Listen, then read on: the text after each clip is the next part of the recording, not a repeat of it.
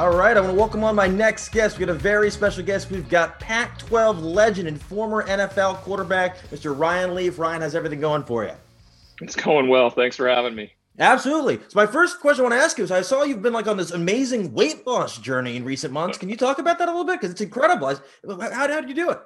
Well, you know, when this quarantine happened, it was so unprecedented for so many people, and and recovery is such a foundation for me. And doing the next right thing and the healthy choice. And life kind of you know spins out of control right? Mm-hmm. I, I was very busy last year working. I have a three year old boy. Oh, cool. um, you're not eating as well and maybe your mental health isn't isn't as good as it needs to be especially in a situation where you're being told to isolate and be away from people rather than to be a part of something. So so i just started uh, with a nutritionist and didn't like the way i looked in a picture. Looked felt like i looked angry and and bloated. And so I started working with a nutritionist on July 3rd. That's awesome. And uh, you know, midway through the year, we kind of thought, and we've stuck to it. You know, it's it's been nice being at home then because yeah. there's a there is a ritual, there's continuity, and every single day I can can be at home and eat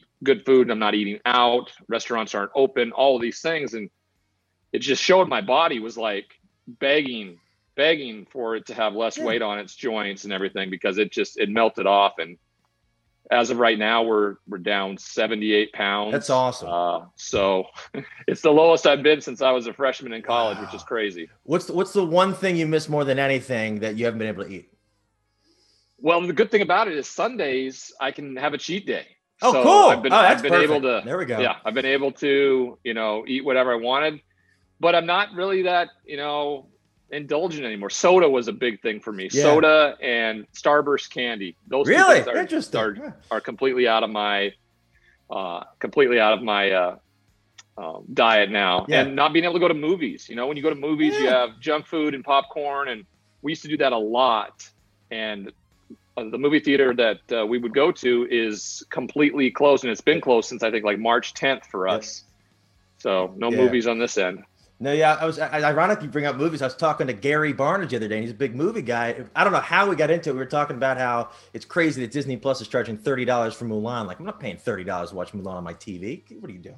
Uh, well, if you have a kid, if you have a kid, you kid, different ball yeah. game, different yeah. ball game. if you have a kid, you do. Uh, but you think about if we went to the movie in the theaters with yeah. the kiddo, it would be three tickets. It would be uh, all the popcorn, popcorn, and stuff. And so this we were getting off easy, I think, in, the, in this deal. What's the what's the best did you, what's the best movie you've seen since the pandemic and the quarantines happened? Borat for me did was a fantastic. I have not seen a movie. I've, two movies I've seen is Trolls World Tour and uh, um, and uh, Mulan. Right? Oh, because there we go. Kid. So so those are the two movies we've watched, um, and we watch them over and over and over and over again because he wants to. Yeah. Do, do you do you buy it or do you have to rent it every time? Because I feel like it's we, we buy it. So there we go. Because we, we, know every night before bed he's going to want to watch Trolls. He calls it Trolls Party. He's going to want to watch uh, Justin Timberlake and Anna Kendrick sing songs as little trolls. You know, that's wild. That's awesome. So I want to ask you a little bit about your college career. How, how did you how did you end up at Washington State? Mike Price, head coach. You know, I was recruited by everybody in the country. Um, it came down to a simple phone call. He called me on the on New Year's Day. I was watching UCLA and Wisconsin play in the Rose Bowl uh, he asked me what I was doing. I told him I was doing that. He said, I'll make you a deal. You come here, we'll play in that game together. And I just, you know, I bought it hook, line, and sinker. He sell, he seemed so genuine. Uh, he sold me on it. I didn't, I didn't, I hadn't done research. I didn't know they hadn't been to a Rose Bowl since 1931. So uh, it was a leap of, it was a leap of faith. It really was. But he became a second father to me. He taught me how to awesome. play quarterback, and we did exactly that. We won a Pac-10 championship, and played for the national championship in the Rose Bowl, which was which was unbelievable. What's the most underrated Pac-12 town in your opinion? Um, now Boulder, I probably would say. I think you know, I think that's that's such a fun town. I mean, Pullman, of course, is the best Pac-12 school and Pac-12 town you can imagine. But uh, you know, I, I'd say Boulder. You know, it's outside of Denver, close enough, but have its own kind of mystique and uh, what a what a neat feel uh, going to college there. That's where I originally wanted to go when I was in oh, high wow. school, and so uh, to see them in the Pac-12 now, uh, it, it's it's fun to watch. I saw a rumor that you that my the U wanted you as a linebacker. Linebacker, tight end.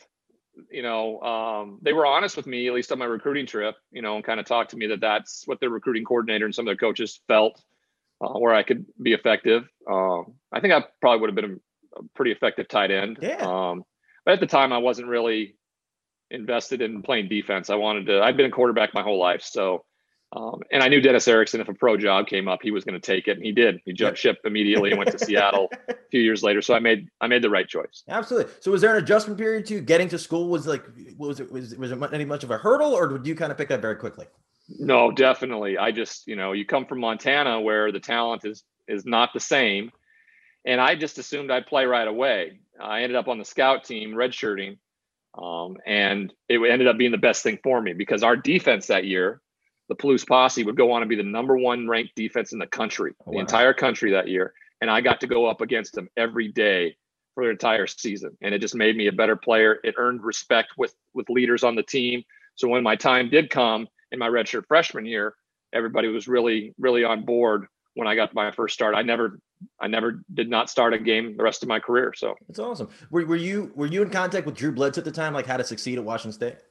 Yeah, I mean, I got on campus and the headlines were Baby Bledsoe, you know. So it, it, I had a lot. I had a lot of expectation to live up to, uh, and that that guy was just killing it in the NFL. And I had a poster on my wall of, you know, ten reasons why Drew Bledsoe will kick your butt, and had all these him throwing the ball around, him yeah. lifting weights and stuff like that. Um, and then of course he kept a house there. You know, he kept a house there. I don't know that. Uh, I hosted his I hosted his younger brother on a recruiting trip there when Adam came and and we've stayed in touch for years and years and years, especially when I got to the NFL. Washington State quarterbacks uh, are a pretty tight fraternity, that's for yeah. sure. So, so speaking of Washington State quarterbacks, Minshew comes on the scene out of nowhere last year. Did you expect that, or did, did you kind of see that coming? Say that again. With uh, Gardner Minshew. No, no one saw that coming. I mean, are you kidding me? You know, one you know one of the best talent evaluators in the country, Nick Saban, said, "Come here so you can coach." uh, be a grad assistant for me if you come here and be a backup quarterback. And luckily, Mike Leach said, Hey, come here, lead the nation in passing. Have one more hurrah. I mean, if, if you're going to coach, you're going to coach, but come here and lead the nation in passing and be a folk hero. And that's exactly what he was. Most wins ever in Washington State history in a season. Wow. And then he goes off to Jacksonville and the myth continues, right? The myth yeah. and legend continues. He six round draft pick starts immediately when Nick Foles gets hurt and is now their starting quarterback. Unfortunately, he's he's injured at the time, but yeah. I mean, I, I, I haven't seen anything from him from the moment that he stepped on campus in Pullman that he isn't a guy that can lead and get the job done. Do you think it'd be a mistake for Jacksonville to take a quarterback in the next draft and kind of let him go? I don't think it's ever. I don't think it's ever a mistake to take a quarterback. If you okay. feel like you have a guy, you can't have enough. You if you could have 30 quarterbacks on your team, that's what you need to do. You really do. Um, you can never have enough quarterbacks because injuries happen like yeah. that. And if people's pride and ego are too harmed by not being the guy because yeah. somebody's nipping at your heels, then that's not the guy you want there anyway. So do, do you think what Arizona, the Cardinals have done in the past couple of years is really setting the, the blueprint for what NFL teams are going to start doing in the future? Going, going from Rosen well, I think to- that I think the coaching period has changed. That yeah, that these coaches that are young uh, are more open-minded. They they're not stuck in their ways where it has to be their way and these players have to mold to us. But rather, you get a guy that is an unbelievable athlete, one in, once in a generation athlete like Kyler Murray. Yeah. Well, let's get the coach that that runs the same offense this kid's been running since he was 2 years old. and we've seen the success yeah. from it. So, yeah, I think, you know, pliability Zac Taylor is is is putting around his offense what Joe Burrow does best. Yep. Uh, you know, when uh, LaFleur got to Green Bay, it was about what it's about what Aaron Rodgers does best. Yeah. LaFleur come in there and go, okay, now we're going to do what the Rams did all the time with Jared Goff because Jared Goff and Aaron Rodgers are extremely different quarterbacks. Yeah. So that's that's been really important to see as the coaches being more pliable and willing to to you know bend and, and, and compromise to get wins, which is ultimately what keeps them in a job yeah. and it gives them a chance to go to a Super Bowl. The, the one Pac 12 guy I keep going to bat for that a lot of people are kind of down on. I, I think people are giving up too early on Sam Darnold. What's your, what's your thought on that? Yeah, definitely. It's not his fault. No. that that he's been hurt and he's been yeah. bad and that team's been bad. It's the coaching. Yep. It's the it's it's systematic there. So if I'm him, I'm begging. I'm begging for an opportunity to get out. So hopefully he does, and hopefully he ends up in a place like maybe San Francisco. Yeah. Who knows how this all plays out? But but I it's just not not been the right fit for him, yeah. and I don't think it has anything to do with him. That's for sure. What are the kind of things that you don't see on a stat sheet that you've seen from him that just shows you he's going to be a successful quarterback? His arm strength, his leadership qualities, his ability to you know read defenses. You know, I think that's that's huge part. He's not he's not been a huge turnover guy. It means he's not too flustered by what's going on. He sees what's going on. He just hasn't had the talent around him. And unfortunately, when you get drafted high, sometimes you are not with a team that's very talented. Now there are different guys that exist that can change the environment. Peyton Manning being one of them. Yeah. But that's the biggest worry I have for Joe Burrow. He's just stuck in Cincinnati for his career, a la Carson Palmer. Yep. And you know we never know anything other than he's just a great quarterback. He just played for a terrible team for years. Do you think that same issue is going to come up if Trevor Lawrence succumbs Darnold in with the Jets, and we're just going to see him on the move in four years, or what do you, do you think he's the kind of guy? Well, hopefully his agent and him will have a, a real frank conversation to say, you figure out a way where I don't go to New York. That's just that's just that's a deal breaker. You know, we'll pull a John Elway if we have to, but you know, put out false information, do something to you know dilute the waters that make me the number one pick if it is the New York Jets or, or let them know for sure that I am not going to play for them. Yeah. And then the one Pac 12 guy this year I've been keeping my eye on is the tackle over at Oregon, Sewell. What have been your what, what are your what's your evaluation on him? Well, he opted out. So um, you know, he's he's getting ready for yeah. the NFL draft. He was he would have been the first offensive uh, tackle, offensive lineman taken a year ago, but he was only a sophomore, so he couldn't. So uh, if it weren't for quarterbacks in the draft next April, this would be the first guy off the board. Yeah. Uh, his intangibles, his hands, his feet, his size, his intelligence, all of it off the charts in terms of offensive line play. And I expect him to be the first, probably non quarterback off the board when the draft takes place in April. Because I saw Daniel Jeremiah said he reminds me a lot of Taylor Lewan on the Titans.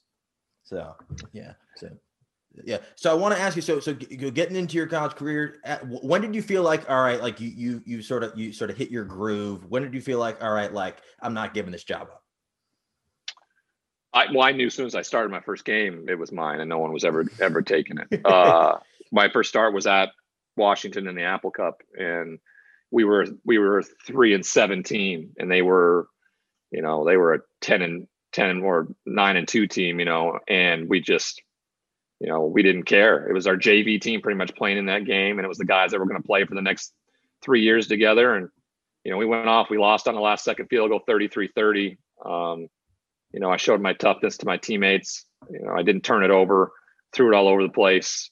Um, and that was it. And we knew the, we knew the next year uh, we were going to be, we were going to be ready, but we weren't ready to, to win, win it all yet. The year going into my junior year, that's the year that we all kind of came together uh, and even though no one believed in us, we did something that hadn't been done in 67 years, and that's that was really special. I saw your junior year, so you threw for a then record 33 touchdowns, which was t- then the record for back. What, what did that mean to you? Like that's awesome. That's insane.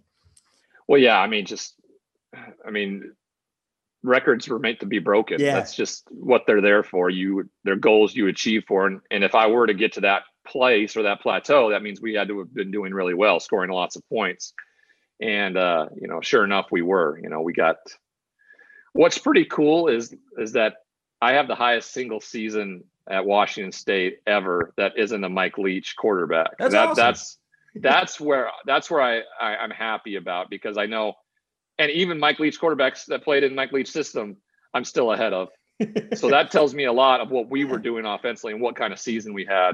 And I think I'm like seventh or eighth on the list now because the likes of Luke Falk and, and Gardner Minshew and Connor yeah. Halliday threw for like 5,000 yards and stuff like that. No, it's wild to see like how the game has changed now because I think it really came to light. What was it uh, a couple days ago when they showed that showed that Flacco be passed Montana and all time passing edge records. I'm like, oh, a little bit of a different situation going on now. Yeah, I mean, it's, yeah. it, defenses are different. You yeah. throw the ball a, a, lot more. I mean, Troy Aikman has three Super Bowls, and I don't think he. I think he's 50th or close to a 100th on the yeah. list of passing yards, and he's I, a Hall of Famer. So I was looking at actually looking at his football reference page yesterday. I don't think he had more than 24 touchdowns in one season, any season of his career.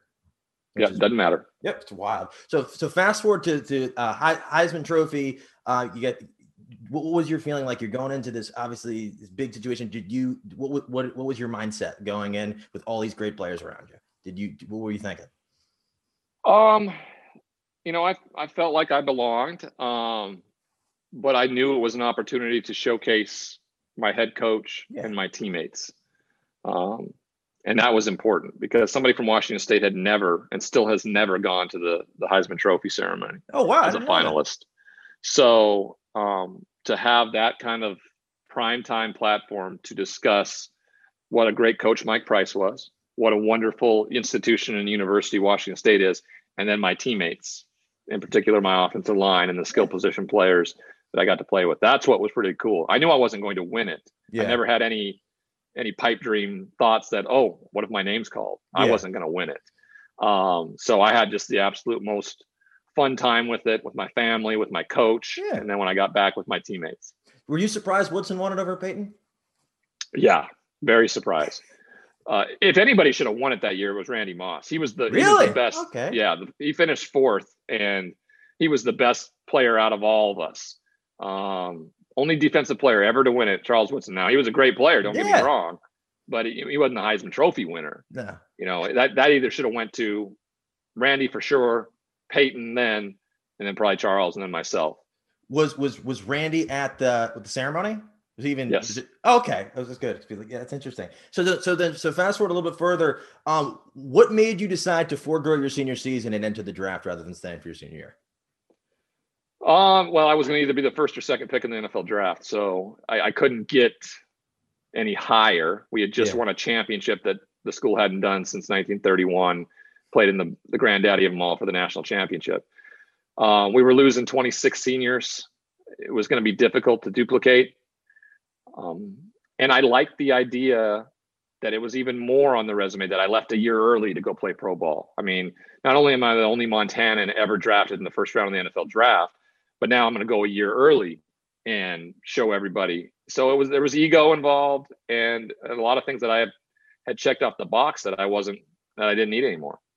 That's awesome. And so going into the what, what was your draft process like?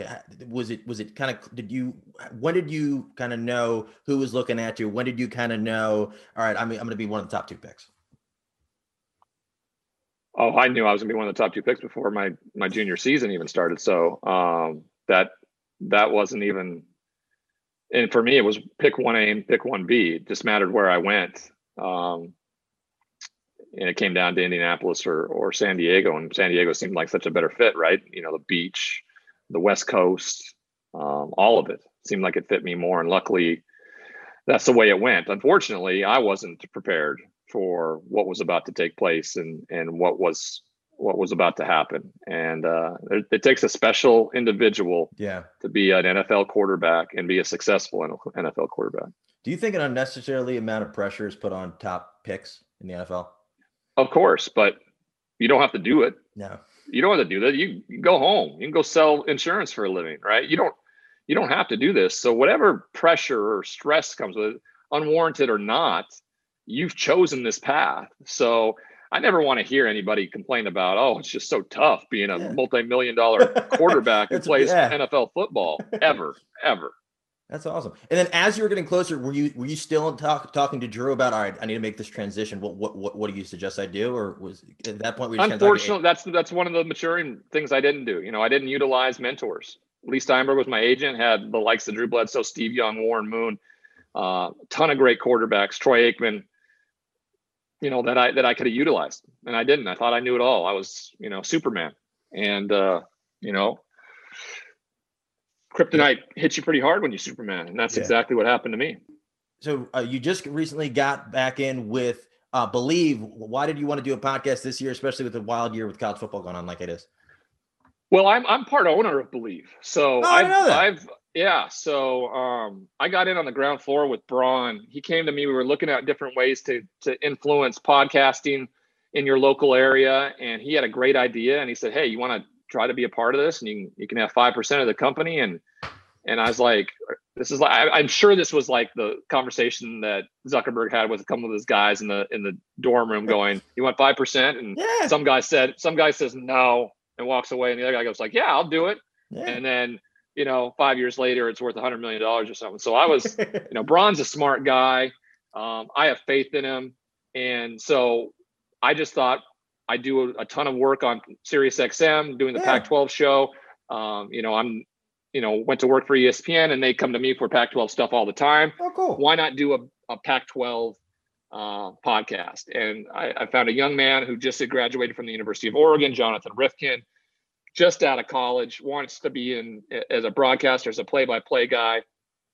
It's a great opportunity for for him to get his feet wet, um, learn, and get some exposure with it. Because you know, you put my name on something like that, and you know, people Yeah. will tend to listen and it's a great opportunity for him to get some interviewing skills and things like that and it's helped me a ton because we do it twice a week during the season Oh, cool. and uh, it, to to cover what preview the games coming up and recap the games that that were played the weekend before and since the Pac-12 decided to come back of course we chose to to do the show again but uh, the podcast network has been amazing for so That's many awesome. people we went from I was one of the first shows to now where I think we're up near 300 shows That's on the awesome. network and uh, it continues to grow and it just gives people an outlet and a platform to talk about what they want to talk about and just like yourself you get the opportunity to do Yeah. what you want to do and and and, and that's great so that's what i got into it luckily for braun he's the smart he's got the smarts in in this in this relationship and i'll follow him through it Oh, cool. So I just got two last questions for you. So I know you're involved with the NFL with the with the Legends program. Can you talk about that a little bit?